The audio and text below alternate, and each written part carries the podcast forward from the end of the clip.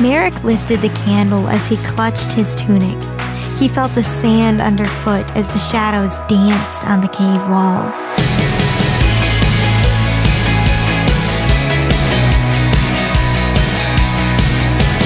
Hi there, I'm Natty Anderson, and you're listening to Unlocked, your daily key to unlocking God's Word in your life.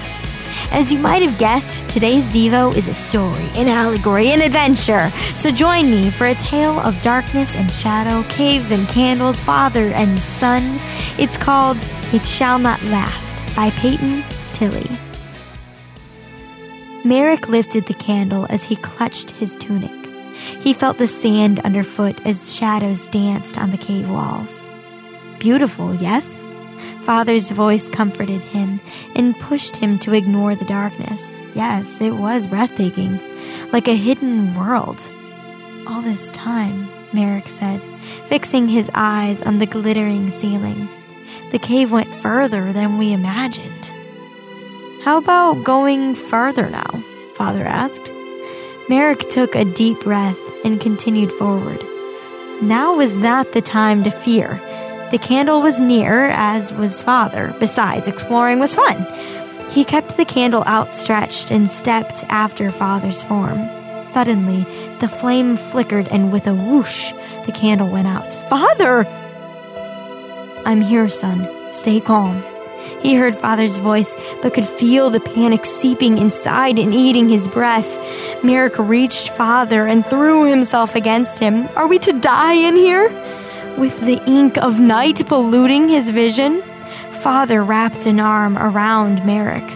Tell me what blew your candle out. What? Merrick's breathing slowed. Listen, wind is whistling around us. Yes, Merrick could hear the whisper. Then he could feel it. And if you train your ears, you may hear a crashing. Merrick lifted his head from father's tunic. Could it be the ocean? I suppose if we move toward that sound, we shall find light and escape this darkness. Place your hand on the wall and trace the rock as we walk. Eager to see the light, Merrick obeyed, his heart still shaking. Together they let the wind guide them. And soon a faint light erupted into their line of sight. The darkness never lasts. Remember who our light is. Father's words lit Merrick's heart with courage. Now he could see blue etched around the white haze. Darkness would not last. Merrick ran into the first wave that lapped into the cave and let it soak his shoes. He lifted his face to the sky, which shone a vibrant hue that melded with a gathering gray.